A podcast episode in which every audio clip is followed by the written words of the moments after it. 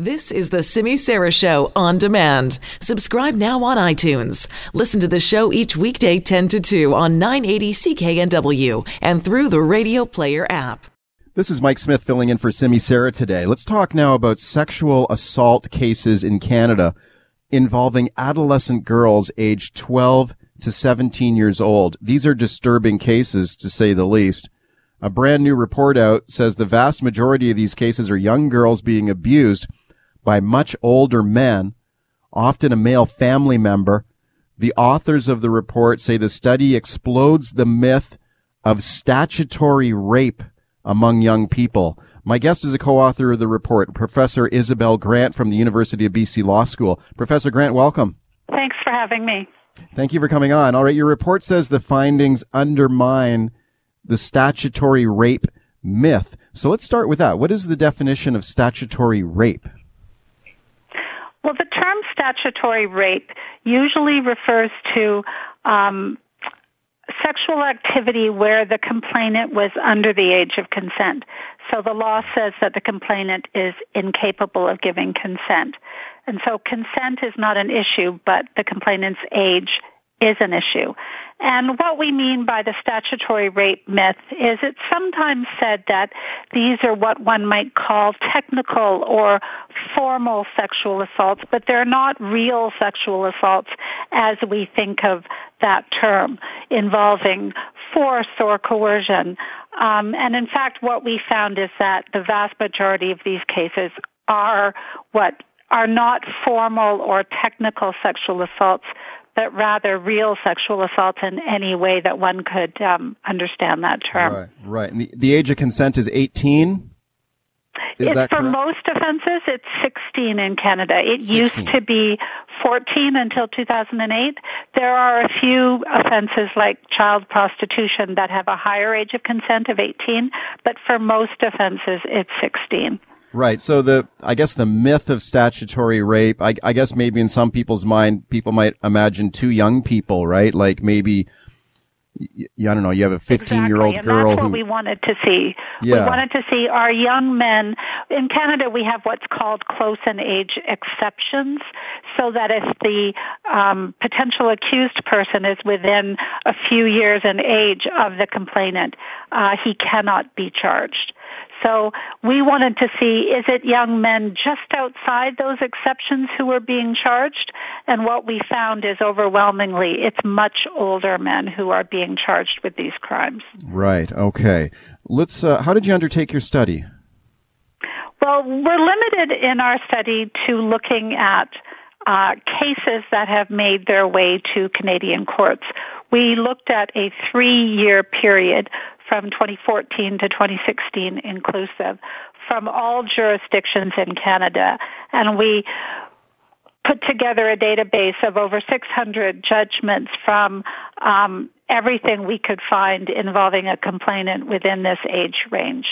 And then we looked at those cases. Now we acknowledge that this should not be taken as a reflection of what's happening in the world. Um, these are the cases that have made it to court and have com- gone to verdict or, in some cases, to sentencing.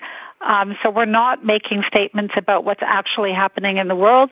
We're making statements about um, what judges are doing with the cases that get to court. Okay, over 600 cases, but sexual assault, of course, a very underreported crime. I guess for maybe people who feel victims who might feel embarrassment or fear or any other number of reasons. So do you think the actual numbers here of sexual assault cases against young girls could be much higher?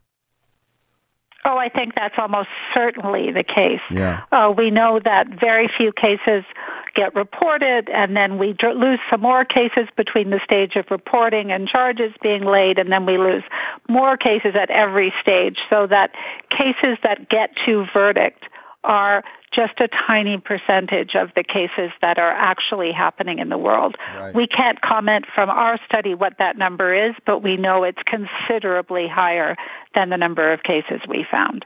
Okay, let's talk a little bit about some of the details in your report. What was the average age of, of the victims here? And did you find like a, a pattern of abuse? Like I imagine if you have a girl who is sexually abused over a, a long period of time, if it's by a family member, that abuse could go on for some time.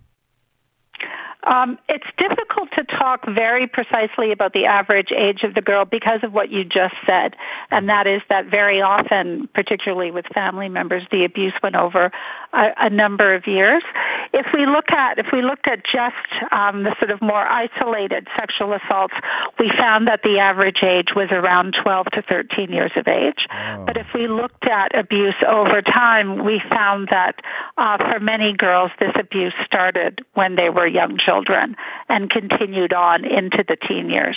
We only included them in our study if at some point they were sexually assaulted as a teenager, but for a large number of these girls, the sexual abuse um, began when they were children. Right. We had girls as young as four and six years of age uh, reporting that they were abused at that time. Wow, Almost that's... half of our cases were a male family member as the accused person. Right. Um, and in those cases, particularly fathers, that includes stepfathers, foster fathers, and adoptive fathers, as well as biological fathers, tended to um, often groom these girls from a young age, introducing you know, sexualized content into their lives in other ways, controlling aspects of their sexuality, how they dressed, whether they were allowed to see boys outside the family. Um, sometimes fathers said this was just sexual education or religious education, but that as the girl got older, um, the abuse became increasingly invasive.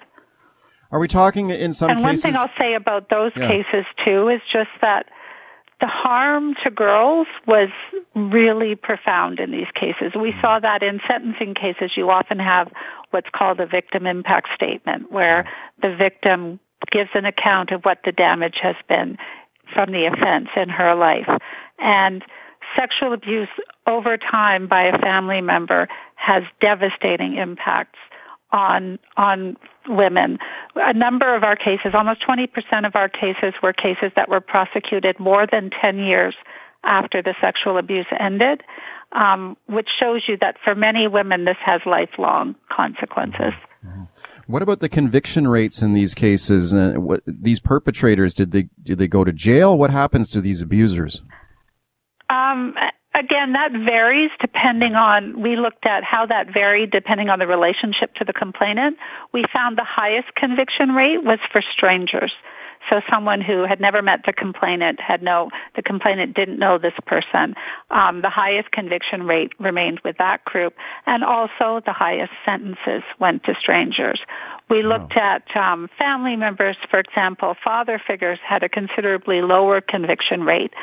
Um, roughly 65% of the cases that we looked at involved convictions. Um, that differed somewhat based on who, who the accused was. Um, the sentences overall, I think it's fair to say that considerable sentences were being given for many of these cases, but again, we saw that strangers received the highest sentences, even though when you were looking at abuse by a family member, it often continued over a number of years, which one would think would make it a more serious offense than a one time offense. Yeah. So we saw some problems with sentencing, but in general, the majority of our the accused in our study were sentenced to penitentiary time, which means a sentence of two years or more. Where do we go with this report? Do you think? Do you think it should lead to any changes in your opinion? Do we need tougher laws, better better court uh, court system to deal with it, better protection for kids? What do you think should be the priority? I mean, I think we need all of the above. One of the things that we wanted to do in this report is is shine a light on the fact that you know we've had a lot of attention with the Me Too movement on on sexual assault and, and violence against women, but one institution that has remained that we haven't really talked about much in the context of Me Too is the family. And I think our results tell us that we have to do a lot more um, to protect girls within the family because almost half of these cases were a male family member and often this abuse went on for a long period of time. So one of the things we wanted to do is get people realizing that the family is an institution that's deeply implicated in, in sexual assault, particularly for this group of girls. But also we're moving on to look at um, other age groups, and, and in fact, the family is deeply implicated in sexual assault at every potential age wow. range. Really important research. Thanks for coming on today to talk about it. Thanks again for having me. I appreciate it a lot. That is Professor Isabel Grant from the University of BC Law School.